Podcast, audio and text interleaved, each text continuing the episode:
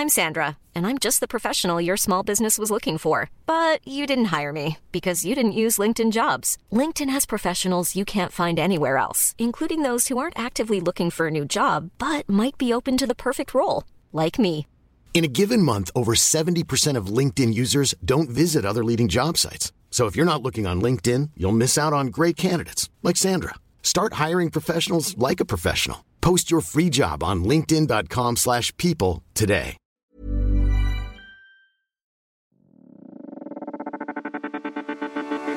This is a Lip Media podcast. Sit, boo boo, sit, boo boo, sit. Grr, arr. Good dog. That's some bad hat hair. Get any of that? Not a doctor. Bye, have a beautiful formula. Number out. Number out. Hi, Mason. Good night, everybody. Absolutely.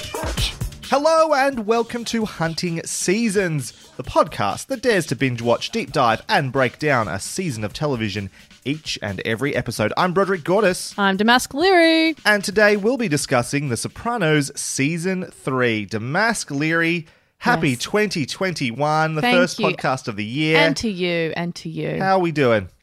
Pretty good. I feels the same. Yeah. it's, I mean, not a lot has happened just yet, but uh, fingers crossed something cool happens. I don't know. If maybe oh, not Biden's in now. Uh, congratulations, America, I suppose. having an adult in charge again. Yeah. I mean, he's a super adult, but in terms of his age, but uh, it is He nice to is. Mm. just feel some competence in there for once. Things- I don't know. The at early stages, I like the direction things are heading over there. in, in Mm. so the far, like the pilot is promising. The pilot is So that's promising. good, that's First good. week went pretty well. It did. Um, what have you been up to anyway with your time off? We haven't recorded for about a month now. What have I done? I started watching Superstore, which I'm really enjoying. Mm. Um, I mean, I thought the first episode was quite saccharine, but then it gets really good after that. So That's, like a workplace comedy. yeah. It's it's filled the hole that The Office and Parks and Rec used to. Obviously, it's not as beloved to me yet, but I'm really enjoying it. It's really good. That's coming to a close soon, isn't it? From memory, I think. even if it have- hasn't already finished. Yeah, Okay, cool. it's it's got like five seasons, so I've got plenty to dive into. been to the movies for a, a second time. Congratulations. Since we've been allowed to do that, which What is did you nice. see? Saw Promising Young Woman. There's not much to see, is the problem. That's a good point. Yep. There's that new Raya Raya and the Last Dragon Mm. I Disney think film a coming Sea out. Lion movie at IMAX you can check out if you want. Uh, things like that, like as Mm. they release. I was looking forward to Bond in April. That's been pushed back to October again. Rest Can't the world. we get it though? well, that's the like thing. we've done such a good job, don't we? Get a We will promise not to spoil it for the rest of the world. Release it here as like Yeah. a test audience. You can go back and recut it if you need to. We'll tell you what's wrong with it. Uh, promise I won't spoil it for other countries. Yeah, if the rest of the world just get their stu- shit together, we could get movies again because that's the most important thing, bro. This goes in just Oh, before we start God. recording. I'm having a, like a diatribe about my latte glasses and why I think they feel like plastic. Damascus is like, uh, yeah, changed, man. yeah. Things are tough for you, homeowner. Wow, wow. The class difference has become more and more apparent. oh yeah, what about these kids the tanking the stock market? Oh, how dare they? I've read lots of tweets about that. I don't understand it still, and I'm also not that interested. I, I think I understand it, but I definitely don't Mm-hmm. quite. But it kind of feels like a very cool populist movement against the the the the one Mm. that I'm super behind. I'm seeing lots of talk about hedge fund bros. Yes. Um, so that's cool, I suppose. I don't understand any of it. I don't understand I'll, stocks. I'll try and explain it to you when I'm not recording it so people can tear it apart. Okay. Uh, I also just want to mention quickly last night we recorded an episode of the Swapcast podcast with uh, Paul, Lucy, and Brendan. We did. Which was quite fun. We were talking about the movie Soul, which by the Mm-hmm. time our podcast, this is out, I think there's, oh, probably isn't out yet. It'll be out soon in the next week or so. Um, so look out for that as well if you enjoy the Swapcast podcast. Mm-hmm. Maybe that's why I feel so loopy and insane because we did this last night. Possibly. Uh, let's do it again, though, and get to our spoiler free review of The Sopranos season three. Let me clue you in. Season in review. We return to New Jersey and the Soprano family once again as the FBI do their clumsy best to bug Tony's basement and finally get some dirt on him that will stick. Familiar faces from years past are joined by notable inclusions Jason Cerbone, Annabella Sciorra, and Joe Pantoliano, while Steve Buscemi also stopped by when he just happened to be in the area to direct an episode or whatever. Sopranos season 3 consists of 13 episodes, each coming in at around 53 minutes, and took us approximately 11 hours and 25 minutes to watch. Damask Leary, can you just remind the audience what you thought of the first two seasons of The Sopranos? Which we uh, should say we reviewed season two 12 months ago, and eight months before that was when we reviewed season one. So there's been big breaks in between. Yeah, so I'll be honest, don't remember a whole lot. I mean, I don't remember when we watch a show like the week prime. Like, I think I liked it. Who's to say? Uh, but no, I I did really like the first one. I mean, it was very apparent that it existed in a different time, um, and you could feel that. But I was just so impressed by what they had managed to pull off in the time that they did. Um, yeah, and I really enjoyed it, and I was compelled by a lot of the characters. Um, season two, I think I liked as well, right? You Uh, can probably less, tell me. Less, I think. yeah. I think we both ultimately had the same sort of reaction. Mm. We enjoyed season one, maybe found season two a little bit. I don't know what the word would be. Again, a year ago since I saw it. Um, just sort of waiting for something to to push the story forward Gotcha. or yeah, propel it. propel it a bit forward. Yeah, we were the the the common theme we had here was are we coming at this 20 years too late because a lot of we're watching a lot of current TV Mm-hmm. which definitely has built on the foundations Sopranos sort of set up Yeah. in the late 90s early 2000s. Pacing is certainly something that comes to mind when I think of sopranos I'm going to talk about this Yeah. pacing a bit in my review. Great. Uh do you want to start with your review of season 3? No, I think that's a perfect way to lead you Damn it. go. Sorry. That's what I get. All right, I'll go first. I wish, I wish, I wish I was more enthusiastic about this show. It's not fun to feel let down by something that many people I respect, adore, and admire so much. This is not a bad show. I'm not saying that, not even for a second. I think he is, guys. Get him. but it wasn't. If it wasn't already obvious, and I did say it stated already, I think I'm just coming at it 20 years too late.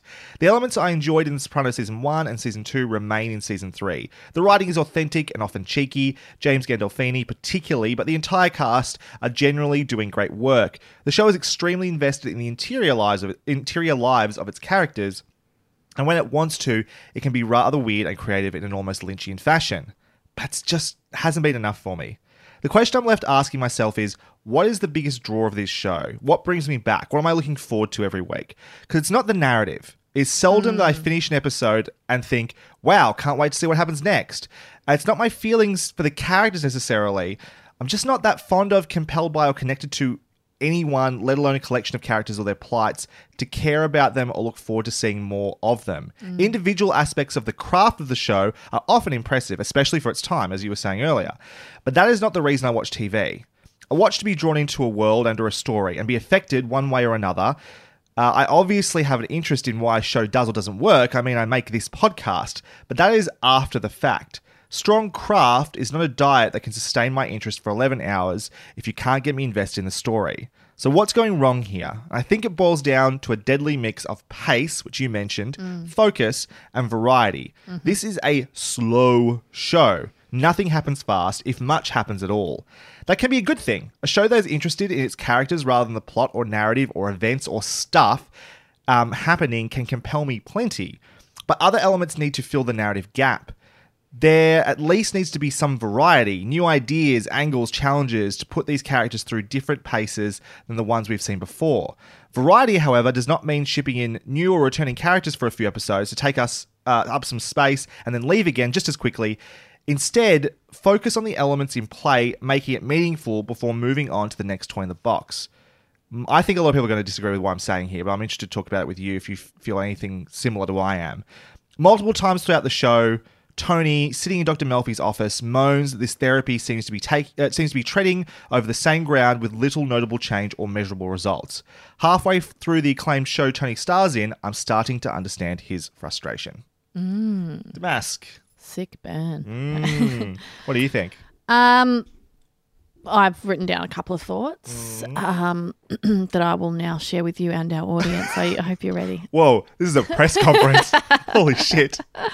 All right. So, You might be forgiven for thinking the premiere of season three is a movie length special. It, in fact, is only about 45 minutes long. it runs at a snail's pace, but it does, I think, allow its audience to be reintroduced into the world of the show. The Sopranos, both the nuclear family and the capital F family, focuses a lot of its time on sitting and waiting. Will the shit hit the fan? Not yet. What about now? Nope. We're going to get a lot of Meadow and AJ growing up instead. Is it going to hit the fan now? Nope. We've got more therapy sessions and watching the intricacies of Tony and Carmela's marriage. And that's kind of what this show is predominantly going to be about little moments in between. All these characters live in a violent world. There will inevitably be violence, but the many microscopic decisions that lead to it, many of which can seem innocuous, are what we'll be viewing for much of the show's runtime, which I think is what you're talking Yes, about. exactly. Um, and it is a pace that always takes me a while to adapt to. It, it I, I might have mentioned this in an earlier review of the show, but it kind of reminds me when I start reading like a Jane Austen novel and I start reading, I'm like, I can't get into this. Sure. And then within like a chapter or two, I'm like, okay, I've got I've got the rhythm. I've reminded myself what what this is. And it's the same thing with this show as a lot of shows from like back in the day and stuff. Um, so, but however, this season, just when I felt like I had adapted, I hit a flurry of episodes that I found unbearable to watch. Brod's got his hand up. Yes, you there. I want to agree with that as well. Mm. It's funny thing was, I didn't say this in my review. The actual early few episodes, I Mm. was feeling quite good about. Mm-hmm. The first episode you're talking about feeling like it was snail's pace. I was actually like, "Oh, that was a fun episode. I enjoyed that." Two, three, four. I was like, "Oh, I think I'm starting to really like The Sopranos." Yeah. And then something happened in the middle. I'm like, "Oh boy, uh, hmm, Mm. I'm struggling all of a sudden," and that continued for the rest of the season. Yes. So, so that flurry of episodes that hit, um, they made me feel as though there was perhaps an uninterrupted and almost unexamined depiction of violence against women that feels really dated. Because obviously, like Game of Thrones and a bunch of newer shows do that as well. But this, like, the amount that it was happening, yeah, it, it feels of its time. Um, and I understand that we are watching violent men who have a disregard for most people, but they certainly do for women. However, when we look at those acts of violence and how they're shown on screen and their reasons for existing in the show, I just don't want to see it because I'm tired of seeing it. It's, yeah, like I said, it's of its time and even, you know, the decade plus since it's aired.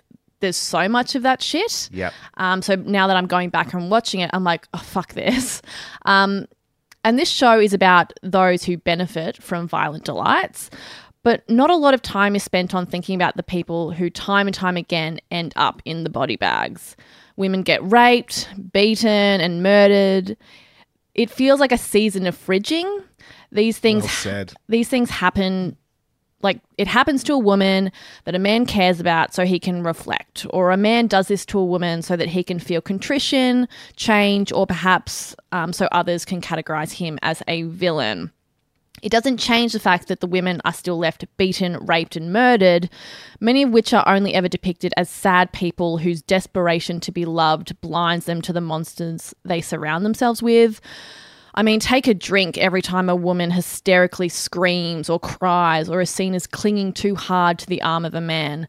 They are annoying in a way that makes the audience hate them, or they are so innately tragic they only read as natural collateral. This show does have Carmela though, and I do really love her. Mm-hmm. I'm thankful to see her, but the few episodes in the middle of this season disturbed me. And maybe that's the point, but I don't think the intention of the show is for you to walk away thinking more about the lives of these women. You are meant to think about what it means to our male characters. And I think you can do both. I think a balance can be struck, but this season it was just way too much for me. And that may not bother some people, that's fine, but it certainly bothered me. On another note, the predominant focus for this season is morality, morality, morality. Where do we draw the line? Is creating our own boundaries enough?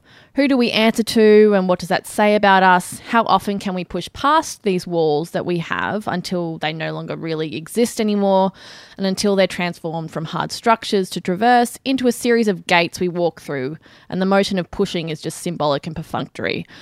Well, sometimes I don't like the way in which these boundaries are molded together because often those boundaries are in the shapes of people who aren't really people but only narrative devices.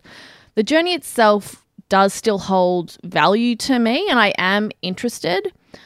I want to and will continue to watch, but this season I just felt a bit distraught, a bit flat, and I just needed a fucking break by the time it was Sure. over. And that's my review. You talking about like the thematic pull or push of this Mm. season in terms of morality and like where your boundaries are and stuff like that. The question I have is did you feel like that was specifically different or unique to previous seasons? Because that's the the other thing that's Mm. frustrating me. It's kind of what I'm saying. It's like it's feels like we're treading the same ground here. Mm-hmm. Carmela's situation with Tony doesn't feel all that different from season one. Expressed differently, Mm. maybe a bit more uh, better articulated because people are s- directly telling her, you know, what's going on Mm. this season. And she's she did make a bit of a change by the end of it. Don't want to spoil too much. Twenty year old show, but um, but I was like, boy, we've been we're really doing this with Carmela for three seasons now, and I feel pretty much the same about Tony, and I feel the same about most characters in this show. Do you think that, and I, I don't disagree with what you're saying there, do Mm. you think the fact that we know there are several other seasons after this, that the tension is lost, particularly with Carmela, because you don't think that change is possible or certainly not change at this point in the show's run? No, No, okay. I don't think so because I know shows that will do that. That will hmm. tease it for a couple of seasons. That's the main drive between its m- married protagonists, mm-hmm. and then the show realizes when it's just it's had enough of this, it can't Yeah. sustain it for more seasons, and makes that thing happen to to push the story forward. Mm-hmm. It's a show that we might review actually um, in the future, I hope, and like when that like you you you give it credit because the show knew that's it had to do that at that mm-hmm. time. I'm just worried the show is holding back. There's a question i want to ask you in the spoiler area Can't wait. of what has happened over three seasons of sopranos. Like mm. what uh, what has occurred. Like really let's talk about narratively what's changed over three seasons. Yeah. and i don't know if it's been that much. I think back to the start of the start of season three and the end of season three. And i'm not really Oh, look, sure I'm scratching my noggin. yeah. Um, yeah. and, and again it doesn't need to I be a does- narrative focused yeah. show yeah. but something. Give me something. We like Something to spice it character change, though, don't you? You do. And, and I think there has been a bit of that, but I see what you're saying. Hmm. I show what you're saying. Yeah. What would you give this season out of five stars? I've given it 3.5. that I'm I'm teetering between three and three point five. Okay, the first season four, second season three point five. It's like I do think this season is slightly better than last season, weirdly enough, mm-hmm. because there was a series of episodes here that I really enjoyed. One episode that I really loved. I was like, this is what I want to watch. Yeah. Sure. Uh, I'm going to give it 3.5 as well. Mm-hmm. Sometimes I feel like I'm giving this show extra points just because of its legacy. Well, though. that's what happens, though. I mean, I feel like I did that for a lot of Breaking Bad. Like if I gave this a three, people would be chasing me with pitchforks and torches. I don't and think mob that would many be people after. care about your opinion, bro. I don't think you have to worry about it. This is Paige, the co-host of Giggly Squad, and I want to tell you about a company that I've been loving, Olive and June. Olive and June gives you everything that you need for a salon quality manicure in one box. And if you break it down, it really comes out to $2 a manicure, which is absolutely insane. It's also so easy to get salon worthy nails at home with Olive and June. The difference between how your nails used to look when you did them yourself and now with the Mani system is a complete game changer. The best thing about Olive and June too is it's a quick dry. Dries in about one minute, lasts for five days, and full coverage in up to one to two coats. Visit oliveandjune.com slash perfectmanny20 for 20% off your first system. That's oliveandjune.com slash perfectmanny20 for 20% off your first system. Hiring for your small business? If you're not looking for professionals on LinkedIn, you're looking in the wrong place. That's like looking for your car keys in a fish tank. LinkedIn helps you hire professionals you can't find anywhere else, even those who aren't actively searching for a new job but might be open to the perfect role. In a given month, over 70% of LinkedIn users don't even visit other leading job sites. So start looking in the right place. With LinkedIn, you can hire professionals like a professional. Post your free job on linkedin.com/people slash people today. A lot can happen in the next three years. Like a chatbot may be your new best friend. But what won't change? Needing health insurance. United Healthcare Tri Term Medical Plans are available for these changing times. Underwritten by Golden Rule Insurance Company, they offer budget friendly, flexible coverage for people who are in between jobs or missed open enrollment. The plans last nearly three years in some states, with access to a nationwide network of doctors and hospitals. So, for whatever tomorrow brings, United Healthcare Tri Term Medical Plans may be for you. Learn more at uh1.com. When you make decisions for your company, you look for the no brainers. If you have a lot of mailing to do, stamps.com is the ultimate no brainer. Use the stamps.com mobile app to mail everything you need to keep your business running with up to 89% off USPS and UPS. Make the same no brainer decision as over 1 million other businesses with stamps.com. Use code PROGRAM for a special offer. That's stamps.com code PROGRAM. Before we get to our spoiler talk, uh, we'd just like to ask everyone who's listening to the podcast to please, please, please review us on Apple Podcast. It is the most important thing you can do to help the show. Throwing five stars our way and maybe some nice words goes a long way to getting other people to listen to the show. And you know what, guys? I'm going to offer you something pretty special that we've never, never offered before. um, if we reach 25 written reviews on Apple Podcasts, you know what? I'll give you something. I'll give you a review of Buffy the Vampire Slayer season one. I know I'm generous, Ah. but I'm in the mood, you know? Or you want to get Buffy the Vampire Slayer for doing this, but please share this with friends and family, people you think might enjoy listening to the show. Pass it along to them. Put it on their podcast feed. Break into their phone. You know their passcode. Yeah. Get it downloading. Or just chop off that thumb, use that. That'll that works, it. yeah. And when they get into the car and it connects to their Bluetooth, oh my goodness, hunting Yeah. season's playing, and they get to hear it. For And the they're first like, time. that's why Cheryl cut off my thumb. Yeah. All right, next week we'll be back with our review of Ted Lasso season one. If you would like to contribute to our discussion of that show, or if you want to have a little chat about The Sopranos, you can write to us or send an audio recording, because I want to hear your beautiful voice, that we may include on a future episode to contact at huntingseasonspodcast.com or find us on Twitter at huntingscast. But right now, let's talk spoilers for The Sopranos season three. You're now entering the spoiler zone. Spoiler warning! From here on, we'll be discussing everything that happens in season 1, 2, and 3 of The Sopranos. Before listening any further, we recommend watching all of The Sopranos up to this point. If you've not yet done so, proceed with caution. There are spoilers ahead. You, have, been warned. Kids, I'm going to tell you an incredible story. Story time with Damask. Oh, I want to thank David Chase for giving me the opportunity to work on my mafiosa accent once again, which I will now use to read story time. The gabagoo a goomba yabba dabba doo. Nope, damn it, lost it. All right, I'll just use my usual annoying Australian accent. Here we go. Tony's just living his usual life of wearing a robe around the house, rocking a pinky ring, and devouring cold baked ziti from the night before. You know, the dream. The feds want to get to know him better, so they bug his house. They don't hear much though, unless you count Meadow talking about her college experience while folding laundry, which you shouldn't. Tony's back in therapy to work on himself and his mummy issues, which are interrupted when his mum dies. R.I.P. Livia.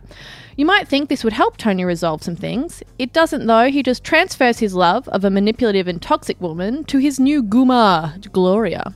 You'd think the symbolism of her wanting to fuck him in front of a giant snake would be enough to penetrate even his thick skull, but it's not. Meadow has started at Columbia, where she is roommates with the most annoying person in the world who cries if you step on an ant. Meadow does her best to try and cheer the poor girl up, but Meadow's new beau, Noah, reaches his limit and slams her with a restraining order after he gets one question wrong on a test. What a fucking dickhead. Noah also has a confrontation with Tony after Tony discovers that he is, gasp, black, but also, oh god, gasp, Jewish. Meadow doesn't appreciate this because, you know, it's disgusting, but that's our Tony, I guess. Eventually, Noah breaks up with Meadow, so Tony can finally breathe a sigh of relief. That is, until she starts dating Jackie Jr., who is trying his best at making only terrible decisions every moment of the day. Like selling ecstasy on campus, and then cheating on a mob boss's daughter, then robbing a poker game full of made men, and then shooting at them. Meadow does break up with the loser, thank goodness. And not long after that, Ralphie, Jackie's wannabe stepdad, has him whacked for being an idiot. Speaking of Ralphie, he wants to be a captain, but Tony thinks he's a wild card and he puts a man he can trust in charge of new work on the Esplanade instead. You see, Ralphie would have a chance at a management position, but he has a penchant for snorting a kilo of coke while quoting Gladiator and beating women to death. And that can really tarnish a brand, you know? Unfortunately, the guy Tony put in charge dies Elvis style, and he has little choice but to promote Ralphie. Surprisingly, Ralphie steps up to the plate. He's always a dickhead, he can't help it. But when push comes to shove, he does what he has to, like killing his girlfriend's kid, you know, like I mentioned earlier. Tony's new girlfriend is a little off kilter. Who knew that meeting someone in your therapist's waiting room was a bad idea?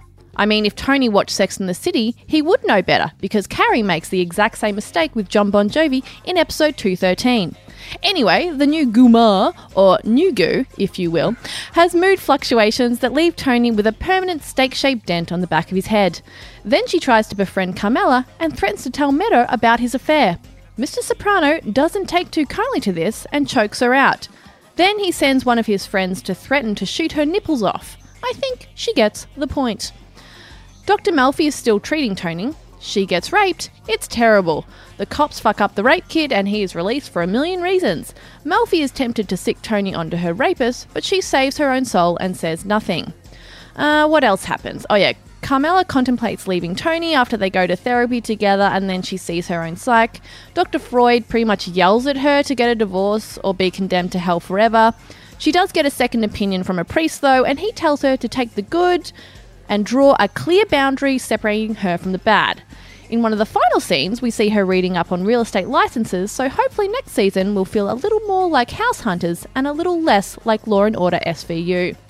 Also, in one episode, Paulie and Chris, but mostly Paulie, absolutely fuck up a simple pickup job and they kind of end up murdering a guy twice somehow and they get stuck in the snow covered woods. It is very, very good, 100% hilarious and horrifying. I think that's it for the season. The end. Deep dive. It's cool to know other people think about this stuff too. I love that uh, when Carmela is trying to draw a moral line in the sand, you know, where she's going to separate herself from Tony and make her own way. She chose to be a real estate agent of all Mhm. things, of all legitimate. The you most know- righteous of professions, absolutely. Um, so a couple of things that were definitely worth talking about in there. Mhm. Uh, first of all, that episode you were talking about at the end, Mhm. um, Pine Barrens. Yes. that's the episode that was directed by Steve Buscemi. Oh, it's great. Yeah, It's that my favourite. At the very, very end of the episode, it was in the credits like, ah, there Ah, you go. cute. And I was like, did he direct more of this? No, it's just that episode, as far as I'm aware. Um, so Livia died. Yeah. That RIP. happens very early on, and this is because the actual actress for Livia, Nancy Marchand, died in real life Mm. between seasons. Did you realize they were doing a digital face replacement in that first episode? I did, yeah. It I was, was- like, it looks weird. Yes. And then I remember, I'm like, I'm pretty sure the actress did die. So I Yeah. just assumed that's what they did, yeah. It, so they were just that was using archival footage from uh, alter, alternate takes Mm. from episodes past. It looks pretty good for the I time, was right? surprised. It- Yeah. at first, I was just like, something's weird with the lighting. Her face isn't like it's in the same room as the rest of the shot. Yeah. And I was like, that's a digital face replacement in 20, 2001? Mm. What's happening here? At which point I went and Googled and then she died like Yeah. scenes later. But I was like, wow, that was a pretty good effort. And it was cool to be able to to make that work, I think, just to give Livia one final Yeah. scene. Um, I was rather impressed by that actually Me too. at the time. Uh, all right, let's start with Tony. What do you think Tony's journey was this season? Um, crap! What a cool question you've asked me. well, I think this season was particularly hard in terms of progress because they had to navigate the loss of Livia. Sure. Um, and so they do this thing where they say that she, he has transferred his need to get approval and love from a manipulative, um, toxic person on, from Gloria this time round, which doesn't really track for me. I Sure. don't think. Um, because I don't think Carmela is like that. I don't think. Dr. Melfi does mention that he's like this is the one good decision he's made in his life is Yeah. marrying Carmela. Like But then you think of like, you know, the Russian girl and stuff. Mhm. I'm not sure his past romantic relationships like that if that is actually true, or if Do you now it's just a we need to continue the conversation about Livia, and obviously it needs to be affecting his life day to day, so Melfi can talk about it. So we'll create this character and say that it's some kind of transferal. I, I do feel like the phone conversations from his uh, Russian girlfriend from seasons past Mm. was to establish that she's of a similar like place as Livia and Gloria is, which I'm not sure agreed. I'm not sure it's as true. I think Gloria is closer to Livia in some ways in terms Yeah. of how manipulative and stuff she is. I don't think the Russian ex girlfriend particularly is. She's just kind of sad and Yeah. young. Yeah, you know, thing. you know, she's got no real career. She's trying to make a life for herself. She had this man who was providing for her, and she's in a foreign country. Like there were parts of her Mm. Story that makes sense why she would be clinging to Tony. Yeah. not in the same way that Gloria No, is. and I think like Livia's whole thing is like Tony could never be in control in that situation. It was a clear power dynamic there that was playing out that I don't feel is playing out with Gloria. Because I mean, like he's Tony Soprano, and she's just like this woman that he is yes infatuated with. Yeah. But at no point do I feel like she has any real power. Um, She she gains power once she realizes once she has the very convenient situation of having Carmela be in her shop yeah. and then realizing it and driving her home and learning about his life. But even then, like you know, Tony will just like kill her if she does anything. Um, sorry, I was gonna have it. Well, that, but that that is potentially the story of this season. Where where is Yeah. Tony's line here? Because his reaction to Ralphie killing his girlfriend, the dancer, Mm. is one of how the fuck could you do something like that? Mm. And then he's in a similar situation with Gloria ultimately towards the end, where he is probably about to murder her and has to decide that it's not worth it. He just has to scare her enough to stop Yeah. her from, which I'm not sure is that morally that better, much better. Like he's not really drawing a line so much as, okay, I'm not going to kill this woman. I'm just going to terrify her Yeah. to the point where she will no longer come anywhere near me. Well, I think this is the. I feel like this show draws a line between the killing of the young girl who is like this, seeming to be like innocent and is, hasn't really done anything wrong. I mean, she hasn't threatened to blow up Ralphie's life. Ralphie offers that to her himself and then loses his shit and kills her. Whereas Tony, you know, this woman is like obsessed with him and like coming into his life and how dare she and therefore like she's so annoying and so like in the way that he then is justified in choking her and then threatening to kill her. So I feel like they then they're never kind of seen in the same way or examined in the same way. Well, they're not examined in the same way because of what you said during your review. Mm. They are not so much characters with their own storylines Yeah. as they are vehicles to explore our male characters. This is the difference between Ralphie and Tony, I guess. Ralphie will kill this woman and have no second thoughts about it. Yeah. And Tony has the potential and the ability to do the same thing, but ultimately is able to stop himself and Mm. find another way to uh, abuse her to the point Yeah. where she won't come near him anymore. And that's a real problem this show has. It frustrates me no end, Mm. and it is my least favorite episode for this reason. And I was looking up like best episodes of Sopranos, see what people think about. And University, which is the episode that centers on Meadow and this dancer, and then Mm. Ralphie killing her, is considered to be one of the better episodes of the show. That's shocking to me. Right. It's my least. I think yeah, my least favorite. It's my least favorite too because of what it's doing. A, it's just bludgeoning me over the head with this idea that men are shit to women, which this Mhm. show has established plenty already. I did Yeah. not need that to happen. And then this character exists for one episode and one episode only. As far as only, um, as far as I'm aware, she's not any other episodes with Ralphie or anything like that. If Mm. she is, it's so insignificant as for me not to notice. And then she is dead. So Tony can be angry with Ralphie, so he can have this moral dilemma about what to do with Ralphie.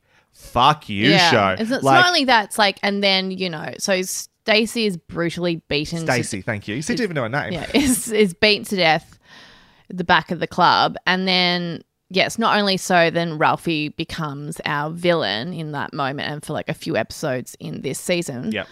But also, so in that exact same episode, Tony can have a moment of vulnerability in front of Melfi and Carmela in therapy. Yeah. It's just like, I just, you made me watch this poor woman get fucking beaten to death for that. Yeah. Like, it just, The balance is way fucking off for like the justification of showing that amount of violence. And, you know, it just reminds me of like then what happens to Melfi and stuff, which is a brutal, brutal scene that Yeah. goes for so fucking long. I have no idea why it needs to go for that long or to see as much of it as we do. I think that is what you said, uh, sign of the times in Mhm. terms of uh, probably what made it brave, bold television to some degree was it was willing to do something like that Mm. when other shows wouldn't have been. Um, the funny thing is, we've gone from that side of the spectrum back to like Game of Thrones where they cut away, Yeah. and we're annoyed because they're showing another character's face instead of the experience of our character who's going through Yes. a brutal rape in Game of Thrones. Uh, at the same time, I don't think we want either of those things. No. There is a way. I would just say probably less scenes of people being raped. yeah. And you can have stories about rape. I don't Absolutely. necessarily think you need to have scenes where we watch people being raped. Well, interestingly, the story around Melfi uh, after this, I thought was rather compelling. One of the I- I thought it was great. One of the best stories for Melfi that we've had in Mhm. terms of it was a very complex uh, look at her relationship with Tony Mhm. and the power that does come from that, and her obvious affection for Tony. And then you talk about like finding that moral Mm. line, her choosing to know that she has the power to, to ruin this guy if she wanted to, but not going, not doing Yeah. it, She's is the- rather yeah, compelling. she is doing what Carmela wants to do, which is clearly like saying these are these are my this is my morality, this is my soul. Um, this is what I need to do to keep it, even though I am in proximity to you. And it's a line I simply will not cross. And Carmela is considering it, perhaps trying to make moves to be in that space as well, but is so far in it's quite hard to detach yourself. Um, but yeah, so Melfi is living in a way that probably I think Carmela would like to one day eventually. But I mean, I really like the stuff they do in terms of Melfi. I think the basics of it I really like, and I really like what that is. The general outline of it, I agree. The, the execution, and I'm not just talking about the rape scene, Yep. but the execution is like we spend so much time in the small, innocuous minutia of Tony and his family Yeah. doing nothing. I think some of the best story here is what's going on with Melfi and and they just make her have the most most obvious conversations in in the quickest amount of time about really complex things. I would love to spend more time with Melfi. I would love to spend more time in her life. If this is the kind of really interesting stuff they want to be doing, amazing. I think like that journey that we saw after her rape and then deciding, you know, indulging both consciously and subconsciously in the power that she gets from being close to Tony Mhm. and then ultimately deciding not to go there. That could be over like three episodes. Like, but it's just so short. They just don't spend the time in it. Whereas we spend how many fucking hours with Meadow in that goddamn dorm room? Meadow, Meadow, we get so much Meadow this season, Mm. and so much of it, it feels so disconnected Mhm. from what's happening back in New Jersey. I'm not really sure. I'm not interested in this young girl's experience at a university or a college in New York that much. Her annoying I mean, dorm mate, her shitty boyfriend. The like- writers seem that interested either. They haven't written anything interesting. Yeah. Or that like feels, you know, genuine or like they uh, have a deeper understanding of like a young woman coming into her own, experiencing new things at university. Hmm. I mean, oh, she's just a bit of a drip. Well, most of the time, it's just at the very start of this season, Mm. Tony is a racist piece of shit. Yeah. She tells him he's Mhm. a racist piece of shit, gets angry at him, and is angry at him for most of the season about it, Mhm. and that is driving most of what is happening in the rest of her Well, life. Well, she's just angry all the time. There's just there aren't really any levels, and then she's like she becomes. So either I feel like most women here are like really angry, or just so obsessed with a man that they're fucking annoying. Like there, there's so much of that, just extreme anger, extreme emotions, or just extreme obsession, and it's just a bit boring. Do you do you think you see what they're trying to do with Meadow and AJ in terms of like the two sides of Tony, but like separated into different personalities. Like AJ seems to be falling in line with Tony's anxiety and Mm. his like um, uh, anxiety attacks and his blackouts or whatever he's fainting. And then Meadows got the anger side going on. The way she's like throwing the bread at Junior at the end, it's like, what the fuck is wrong with you, kid? um, getting super drunk and like just reckless to the point of like running into the middle of a busy Mm. street and stuff like this. Yeah, and maybe it comes down to simply, you know, talking about the time that this was made. It's like the lack of subtlety, perhaps even sometimes the lack of nuance around That's character. that's really frustrating. Is because sometimes I think it does its nuance so Yeah. well, almost to the point of like, can we get this trainer moving a little bit? Mm. It's so interested. It's so interesting to interiorize its characters, which is great. But it can get really bogged down in it, and then it Mm. does really obvious, top, over the yeah. top, like hit you over the head stuff as well. And it doesn't really mesh the two all that well Mm-hmm. sometimes. And like it's feeling itself out, but we're three seasons in now. And I- if like if this was season one, I would be a little bit more forgiving. But Mm. three seasons in, I'm waiting for waiting for this to all mesh together into a really cohesive, exciting way that makes me interested from one episode to the next. I think that's what I'm trying to say. It's like the pacing and the focus and the variety. It's just not come together to make something super compelling for me yet. Mhm. I see the elements Yeah. but it can't fit it all together properly. I don't know. Yeah, I, I think I agree with that. There is, I am invested in Tony. I mean, I just, James Gandolfini is just so good that I'm like, so good. I'm in. And maybe that's also another part of it is like performances. So we look at like the performances of Meadow, AJ, Meadow's college friends. Mhm. Performances are not great. Mhm. Um, and I'm not saying the dialogue is fabulous because Mm. it's certainly not. Um, but perhaps, you know, those young people aren't able to sell it as well as a lot of the more experienced actors do in other scenes. Um, so that that could be an issue there. But yeah, no, I think I I do agree with you in terms of there's a lot there that I am interested in. But yeah, there's certainly very wide gaps in between the really good stuff and the stuff that I'm generally not interested Yeah. in at all. Yeah. Yeah, there's no doubt there are definitely highs Yeah. in this show. Um, I didn't love Pine Barrens as much as you did. I think I was really struggling with the show at that point, but Mm. I s- see why people. That's an episode that a lot of people talk about as being their favorite episode as Mm-hmm. Yeah. well. I see the appeal of that episode. Um, It was just nice to spend like good chunk of time with characters that I'm actually invested in. Like I really like Paulie, even though they do some weird stuff with him early on with him sniffing underwear for some reason. they, they've spent the season trying to like. I think they're obviously setting Paulie up to to do some bad shit. His whole thing against like pussy was a rat bastard, blah blah blah, is to set up. Well, he's going to do similar stuff, but he's going to feel self righteous about it. He Mm. feels burnt by Tony. He's constantly being Well, undermined got for his own reasons. Yeah, with the New York family and stuff. So it may not Yeah. be with the feds, but there may be a level of uh, the the new yeah. being a turncoat in in some I- capacity. I think Yeah. that's exactly what they're setting up in Um, that last scene of the season with him. Yeah, I'm liking this version of Chris, who seems pretty competent at what he's doing. this was a good season for Chris. There wasn't a heap of him. No, but what I got, I liked. But him maturing out of that guy who wanted to be a screenwriter last season into Mm-hmm. someone who maybe actually can hold his own is going to be an Yeah. asset for the family now Mhm.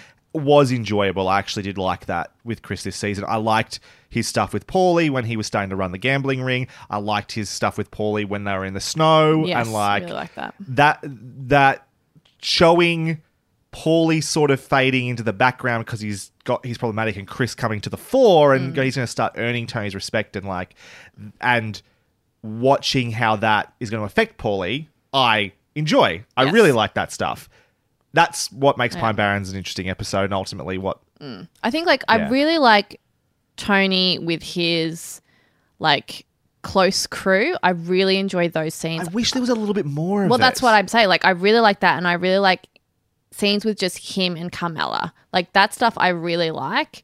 There's, but there was so much of Meadow this season. There was so much of like girlfriends and shit that I didn't really care about. I was also like you. I think you mentioned earlier, struggling with the Melfi scenes Yeah.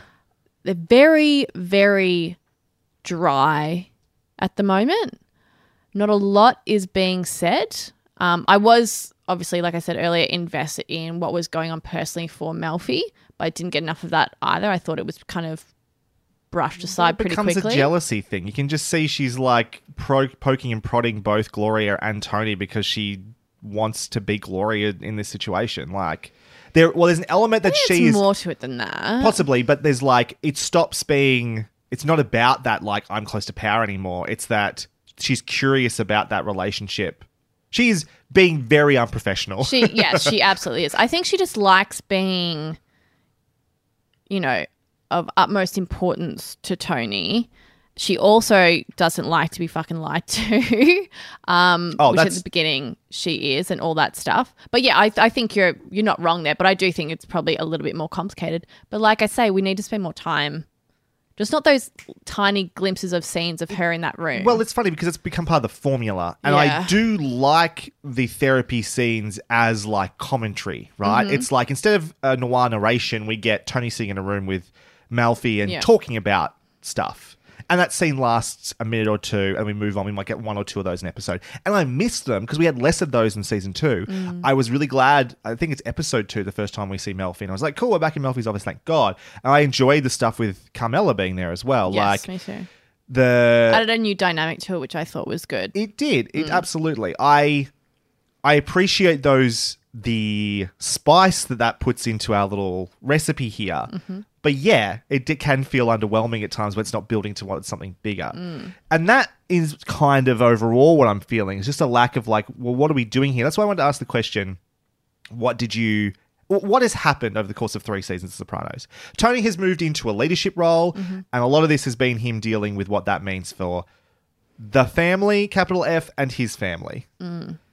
I kind of wish there was, like I said, this doesn't have to be a show about mob warfare all the time, but I do sometimes wish there was more like, because my favorite episode this season, because it's going to be easy to, to explain what I liked about this, even though how we got there through the Ralphie murdering this woman was the wrong way to do it in terms of motivation. Mm.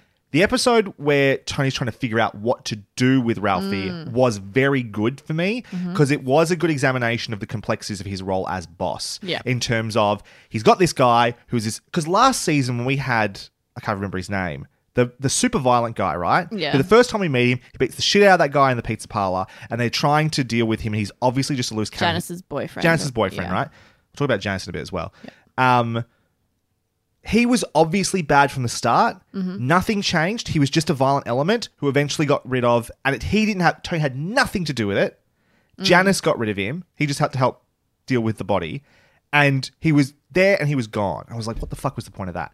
Ralphie to me is a much more compelling bad guy or rogue element Mm. because I understand his worth. This guy has respect from his crew. He earns heaps for them, but he's too much of a, a loose cannon for Tony Yeah. to make him in a leadership role. So when he's running out of options and he has to put him in that position, how Tony deals with that and manages that, because ultimately that's his role. He's a Mm. Manager. yeah. is great. That's a development I really enjoyed this season was because obviously we have Tony in earlier seasons kind of coming up against Junior and like fighting to be put into that leadership position Mhm. and all of that stuff.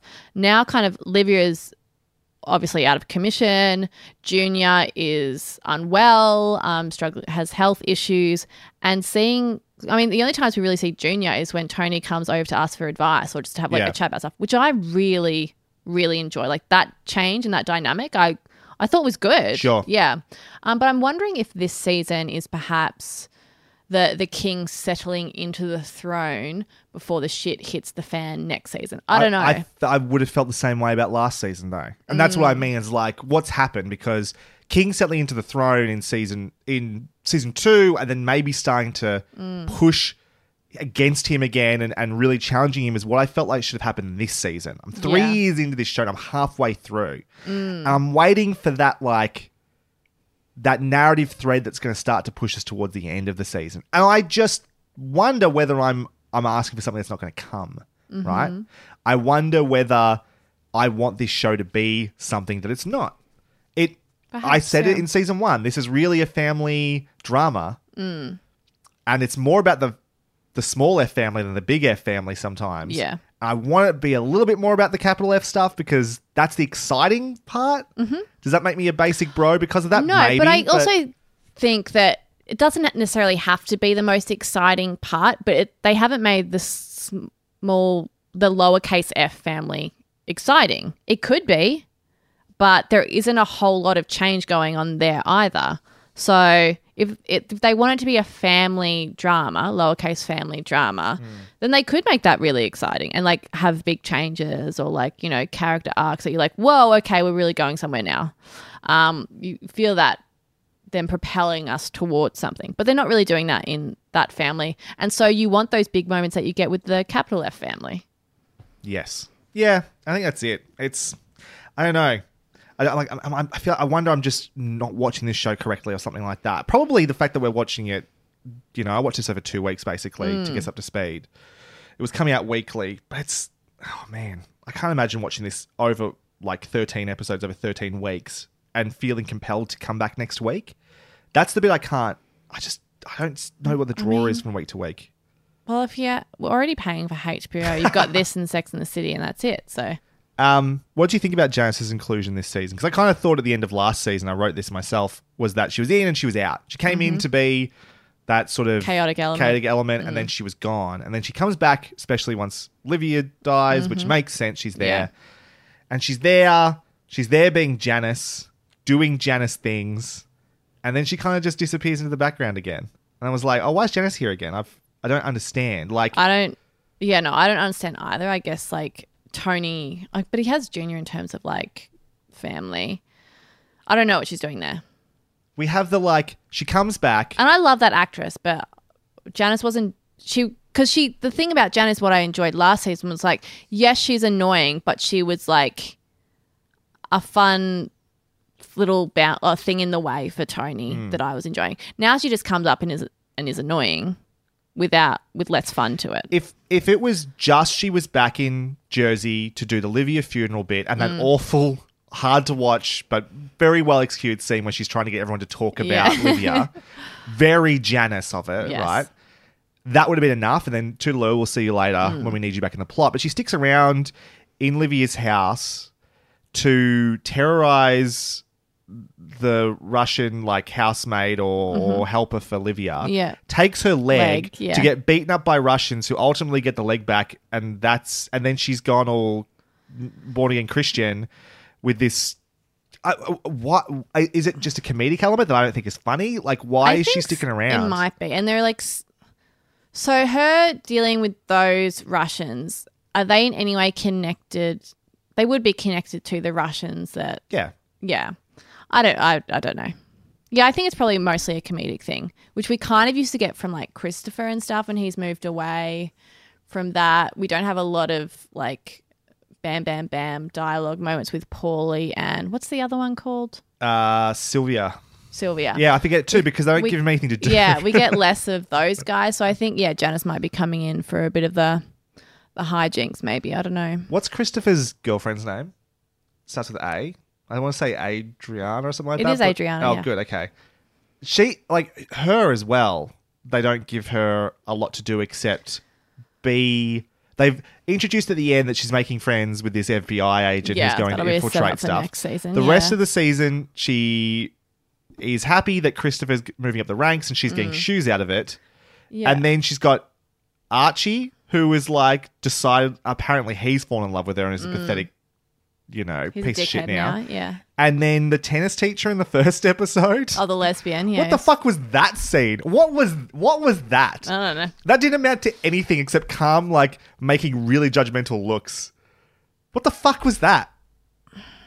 I don't. I don't. The the, fir- the the first few episodes of this season and the last few episodes are not connected in any way. Like that's the bit that's frustrating Mm. as well. I feel like there is so little like arc happening here. There is no uh shaping the story over the because we, review this as seasons, and so Mm. I consider a season in a lot of ways to be in itself an episode of this show, a chapter in this Yeah, story. I agree. I'm not. It, it, the start and the end do not connect in any real way. Ah, it's the FBI have their uh, scene episode or two at the start of the season. Mm. They disappear because Meadow takes the lamp to university, and they're back at the end because they figured out another way to get into it. Why was the FBI in this season at all? They did nothing. Do you think because of the way that the show was being made, they didn't feel overly compelled to stitch it together in a way that feels like a total whole. Like, is that just the way that you could make TV back then? The expectation was different. I'll give you my honest opinion. Oh, I think David Chase had a movie Mm. in his mind that was season one of The Sopranos, and ever since then he's just been riffing. He's been Mhm. riffing and riffing and riffing, which is what Breaking Bad did. But Breaking Bad was better at make, moving the propelling the story forward and getting us to those like new, exciting, what's going to happen now elements. Very different show. Don't Mhm. let I don't want to compare them because they're doing extremely different things. Mhm. But like they talk about how that is just like that was like improvisation and jazz. They were just writing and just figuring it out as they went along with Mhm. with Breaking Bad. And I kind of feel like that's what's happening with this show as well. But it's got less direction and it so it treads over old ground. Yeah. It, well, it I think picks up leads and then Chase drops them. Is um, less inclined to um, do insane things the way Breaking Bad was. I- I- yeah. Breaking Bad was like insane thing, and then he his magical science mind will But solve it. They don't forget if they if something happens in Breaking Bad, it is not Mm. forgotten about. It is Mhm. either it reminds you that thing's there and it'll come back to it later, or it Yeah. deals with it immediately. Mhm. And like this, just sometimes feels like it's A day in the life a of. day in the life of Carmela is you know not feeling great about her relationship with Tony for some reason. Tony's cheating on Carmela and is dealing with the his family and the family. Uh, I'm just waiting Maybe for the next is- step. Is it though? It's like the expectation is you want it to be building towards a specific thing, but maybe it is, you know, sometimes a day in the life of, and it doesn't necessarily need to. They're not constantly being like, it's all coming together. Maybe that's not what no, what the show. Is. That's where doing. my expectation Yeah. might be getting in the way. Is that I wanted to amount to something a little bit Mm. more exciting than that, and that's my fault. and that might be that might be as much. Well, if it's my fault, it might be because that's what I've been conditioned to believe or think about television. Mhm. Right? It's it's not funny enough to be a comedy where I come back every episode and laugh for a bit and feel feel complete because of that or satisfied because of that. Mhm. It's not the family drama is not good enough for me to go, I'm glad I watched that episode of this family drama. The crime drama is not satisfying. And so it's like I'm just kind of Mm. left going, so what are we doing here? Why why do I keep coming back to this show? And that's Yeah. my ultimate question. Do you think, in terms of like wanting to come back, even if it's not like building towards one specific thing that you can kind of track all the way through, is it also an issue because it is so character focused that you're also not getting to know them better? Yeah. Yeah, Yeah. because I think that's that is the part of my issue with this. I don't feel like I'm getting to know them better. Like spending so much time with Meadow and stuff, I feel like I should know her better. Sure. I don't think I do. I think that's it. And I think Mm. that comes down to the show does not challenge them in the ways that I want it to to do that. It's Mhm. like Carmela keeps having the Tony of it all discussion. Mhm. Can you find a different angle to Carmela? I know this season they push her down the road a little bit in terms of, oh, she's decided where she's going to draw that line, but we kind of were doing that in season one when she was fucking around with the priest. Mm. We are kind of doing that in other seasons as well. Can we can we find a different storyline for Carmela for a while? Maybe that comes next season when she's going to be a real estate agent. That's going to Mm. be good. But it's like I just want the next layer beyond the first thing we know about them. She Mhm. is a mobster's wife. That is the defining characteristic of Carmela. Mm-hmm. And that is what we spent three seasons dealing with. Mhm. Tony has problems with his his relationship with his mother. That can is that a six season show? Mm. Is that a six season show? Or is that one to two seasons? Even like coming back to the pussy of it all again with the fish thing, I was like, okay, you reminded me that Tony struggles with the pussy thing. We have flashbacks to finding out they remember when he was finally turned into an FBI informant. Mm. Did we need that? We knew that t- we we spent time with Pussy as an FBI informant. We know that Tony wasn't wrong about that. Mm. Did we need that episode? What did that tell us about Tony? That we needed to know in that moment. Why was that so important to have that episode? I mean, it was, I think it was just to reiterate that while, yes, he was in his moral compass right to do that and justified in doing that, that he and a lot of them do still struggle with it, even if they don't overtly state that they're struggling with it Sure. in individual ways. Then what did that do in the immediate sense for the story we're going through with Tony at the moment, though? Because well, there's that's a what whole I'm epi- saying. I don't there's a think- whole episode Yeah, that's what I'm that. saying. Though I, I don't think that's what this show is trying yeah, to do. that's that's the that's the there's a, a certain sophisticated storytelling that modern television does better, where it it it doesn't just put elements on the table to go, oh, isn't that interesting? Mm. It does it because it's going to at least fold back into what else is happening around us, Yeah. and that's what I'm missing from this show. Mhm. We talk about pace and stuff. I think Yeah. that's it. I'm starting to rant now. I'm going to stop. Any last words? Final thoughts. That's why you always leave a note. Got any side notes to mask? Uh, Perez Hilton was in episode three. I noticed Oh, is that Perez Hilton? at the benefit thing. Oh, right. Yeah, he's just like a random. He has like one line. I was like, I know that face. Fuck that guy. I don't know that face particularly well, so I had no idea. Yeah. Um. There's one line of Janice's I really enjoyed, which was just kind of how delusional she is. She's like talking to Tony, and she's like, you know, until Richie died, I was functioning at a very high level, which I very much enjoyed. Um. But uh, oh, I enjoyed how much Ralphie was quoting Gladiator. And that was like at the beginning, that was just his thing, just constantly quoting it. I was trying to think like did Gladiator just come out Must at the time of but they it's interesting they were talking about renting it from the VHS store or something like that. It Mm. was like, oh, take get it from Blockbuster or something like that. I was like, oh, it must be it must be out for a while. Yeah, because wasn't the whole wasn't I know in Australia? I feel like a movie came out and then two years later it was out on VHS. Yeah. I mean, uh, 20 years ago, I'm not even sure. There's some interesting movies that are dropped in this actually. Isn't I- that crazy that a movie would come out and then you have to wait two years before you could watch it? again? now they come out simultaneously. That's the word we live in. I love living in the future. and on my television. Mm. AJ getting um, The Matrix on DVD for a birthday Oh, was that pretty was great so as well. good. It's such a teenage boy thing to do. Yeah, yeah. Oh yeah. Junior has a wonderful line in which he says, Anthony is a cunt hair away from owning all of Jersey and I am that cunt hair, which I mwah, loved. Uh, but yeah, not a whole lot of side notes. What about you? Uh, I was amused by the use of like the Blues Brothers theme in the opening episode that was then mixed with "I'll be watching you." That, oh yes, yeah. Right. and I was like, the first time they used it, I was like, "Oh, that's a bit on the nose," but you're Mm. having fun with it, that's fine. And then they kept using it throughout the episode. I was like, "This is a really weird stylistic choice." It's like, why do you you're really proud of this for some reason? Um, yeah, I did want to bring up that the tennis teacher bit was just such an odd choice. I don't understand why what it was in there. Was it meant to be funny? Was it meant to be telling us something about any of these characters? Calm rolls her eyes. Andrea seems to not. Is that her name? I always get it wrong. Seems to not. No, Adriana. Adriana seems to just not be aware of it. I don't. I mean, does it free up Carmela to go back to the house or take the phone call? I don't know. It was a strange element. I'm Very sure. strange element. Um, Svetlana, Livia's carer with the Mhm. one leg, she might be my favorite character in the show. She's great. I really enjoyed her. No when she was telling bullshit, yeah. Janice to fuck right off about the records, I was like, this is a character I can get behind. Let's spend more time with Svetlana. Mm.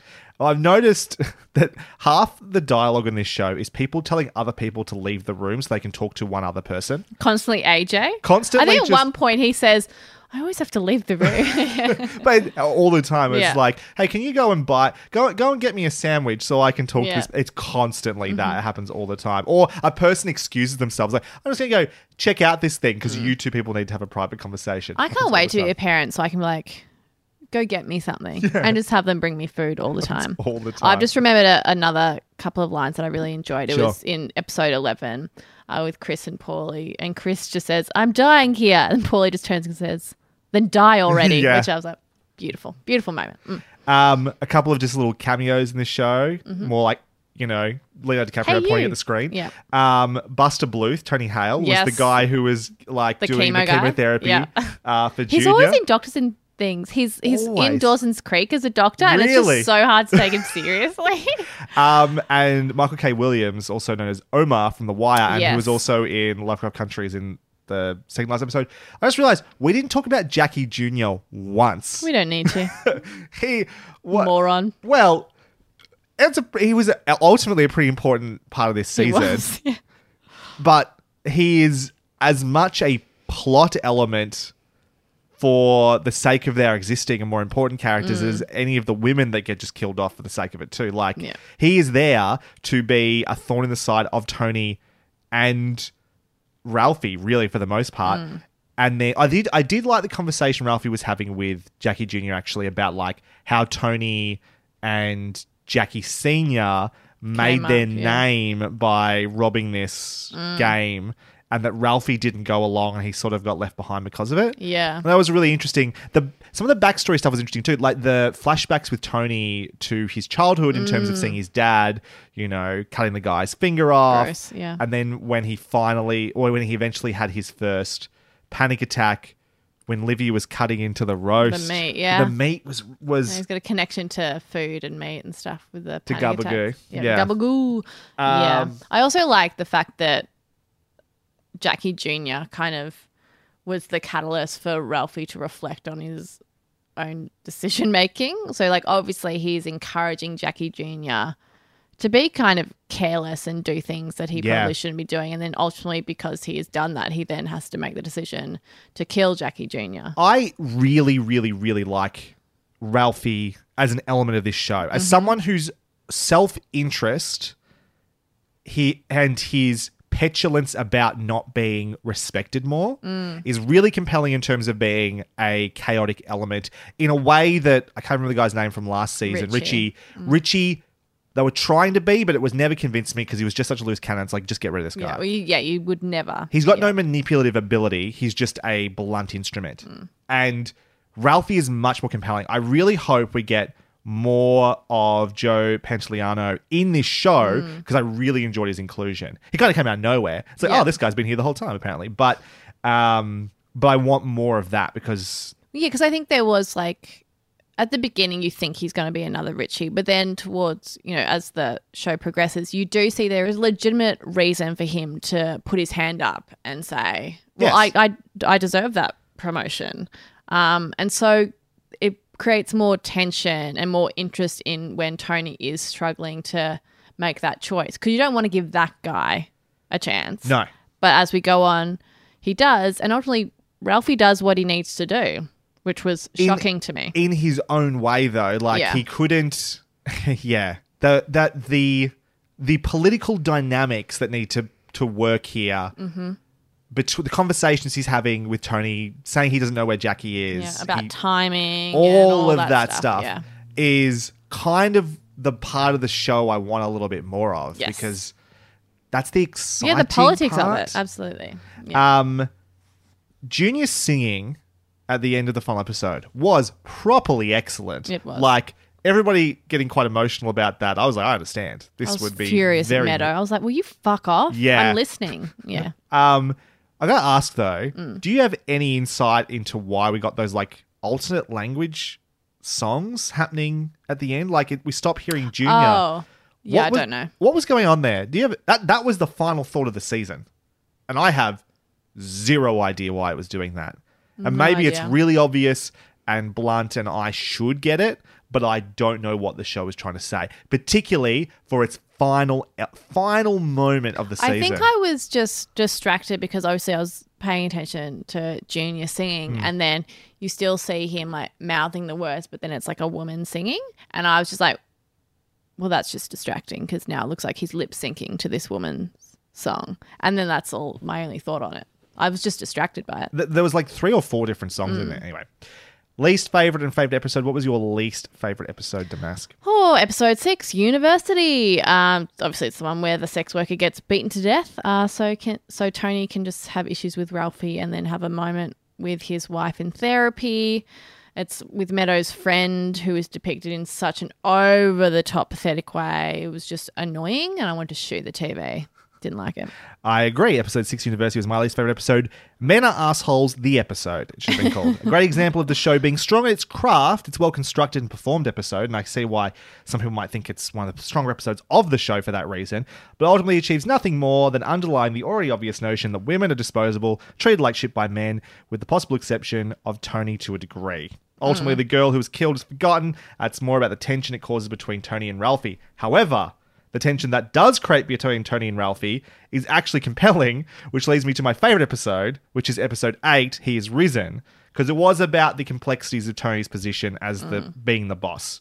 I don't like the way it got there, but I did like that we were having that moment. There was genuinely like tough questions and situations for Tony to deal with. Mm-hmm. Um, and as I said earlier, Ralphie's a much more compelling, like I wouldn't even say villain ultimately, but loose cannon Yeah. in this show. I think that's the fun turn, though, is that they take, you know, Richie 2.0, Mm. make him more complicated and actually, you know, justify his existence within the family. I almost wonder if they were like, we planned for him to be the villain. Ah, he's really nailing this role. Yeah. Let's find a way to keep him around just a little bit Yeah. longer. I don't blame them. Um, yeah, I, I think that was my favorite episode for those reasons. Mm. Um, I it's more it's an example of one I want to see more of in the show. If that makes sense. Mhm. What was your favorite episode? Uh, it was episode 11, so it's the one where Paulie and Pine Barrens. yeah, uh, Chris are stuck in the snow. I think I just really enjoyed those two guys together.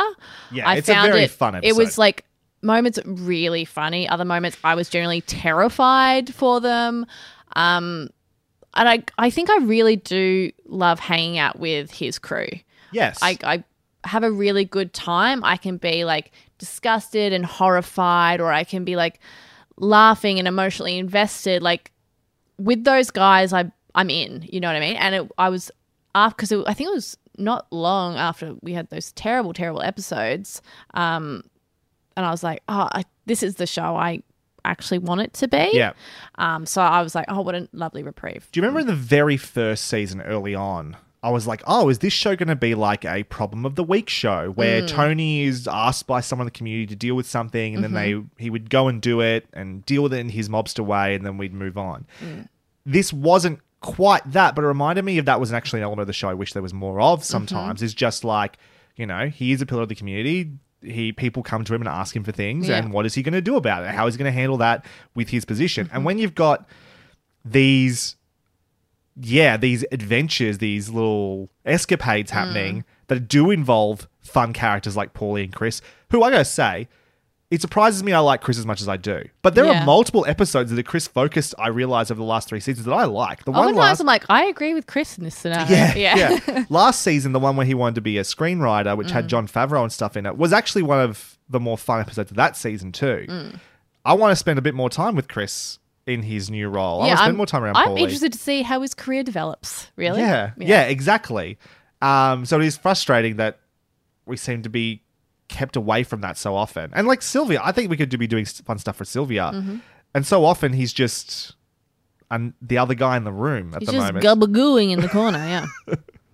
we, I'm starting to wonder where we're really leeching on that whole gubagoo thing. I need to move on. It's starting to become maybe a bit problematic. I mean, the mafiosa of it all, when it's so over the top, it is humorous to me. Is it over the? And that's why I wonder if it's over the top or we're just like laughing at a, a racial stereotype at this point. I feel like it's over the top. I mean, have you seen Paulie's hair? have you seen Silvio's hair? But so this show should be funnier if it was trying to. Do, I don't know. Yeah. I don't know. And I think that's why I enjoy the capital F family stuff because it, it does feel over the top. Well, it was kind of what the show was set up to be to some degree, right? Like they hmm. constantly in the first few episodes were talking about like the films of Mm. like mobster films. Silvio's whole thing was just like quoting The Godfather and Goodfellas and stuff like that. Yeah. Um and like sure the show has evolved past that, but like Mm. that was also kind of the hook, guys. That's why those characters existed. Let's not forget that part too. Mm. Yes. I don't know. Predictions, hopes, concerns. Any predictions going forward? Um, my prediction is obviously that Carmela will try to get some of her own income, which Tony might have an issue with. Sure. Um, um, um, um, um, yeah, I think Paulie and the New York family might be some developments there that might make Tony reevaluate Paulie's loyalty. Um, I also predict that you will buy me the Sopranos cookbook for Oh. Christmas. For Christmas. Your birthday's coming up a lot sooner. That's true. Oh, that's true. Uh yeah, the New York mobster element in the show is it was like subtly implanted into this season. He Mm. just sort of has a scene here or there, but it was obvious early on that he was going to be a, a destabilizing element. Yes. And it was fun to see that becoming a little bit more apparent towards the end of this the season. Look planting of a more that. seed, yeah. I'm looking forward to more of that. They've slowly evolved Paulie to be problematic as an element over the course of this season, which I Mhm. quite liked what they did there. So more of that. Feels like the Russians could be a big part of the show going forward. Mm. Like there was a bit of a fire lit when they maybe didn't kill that guy. Yeah, like? Um, that if you're looking for I love that guy was just like the predator in those woods. I really enjoyed that element. the that felt to me like what I wanted a little bit more of the show, a little bit more of that excitement, a little bit more of that danger again. And if the Russians have a beef with the Sopranos, um, then that's you know gonna create some of that mobster tension that I've been missing recently. Um, so more of that'd be cool. I'm worried the show is not going to follow through though. I'm worried it doesn't care enough about that stuff. So like keep your expectations low and then it might be able to That's surprise true. you. Thank you very much for listening to this episode of Hunting Seasons. You can find more of what we do via our website, huntingseasonspodcast.com. Our logo comes from our good friend Sean Kirkpatrick, aka at Shawnee Boy Draws, and our theme song and bumpers are from Lucas Heil of Birthday Loyalty Club. Find links to both of their of both those guys and their work in our show notes. You can also find myself, Broderick Gordis, on Twitter at bgordis, B G O R D E S, Damask. You can find me on Twitter at Maskymoo, M A S K Y M O O. You should also jump on Instagram. Damask has been really active recently, uh, the Instagram. I'm going to try and keep that up. We'll see how we Hunting. Seasons podcast, I think. At huntingseasonspodcast.com, I think it. Oh, at Hunting Seasons Podcast, I believe that is Yeah, right. on the Insta, yes. On the Insta, just search Hunting Seasons Podcast, and I'm sure it'll come up. Yeah, you'll figure it out. I believe in you guys. Next episode, we'll be back to discuss Ted Lasso season one. This wasn't really on my radar. I'm halfway through the season so far. I'm very, very, very much looking forward to talking I, about I it. I watched it during lockdown. It was the perfect remedy. yeah, Mm. it's it's right up my alley. Yeah, if you want to be put in a good mood, pop on Ted Lasso. It maybe is doing for you what the Queen's Gambit did for me to some degree. Wow, I did not expect that comparison. well, well, I talked about that the Queen's Gambit was really just a sports film. yeah, It- it's a shit one though. We'll talk about the difference between the Queen's Gambit and Ted Lasso next week. In the meantime, thank you again for listening. We'll see you next time. Bye for now. Bye.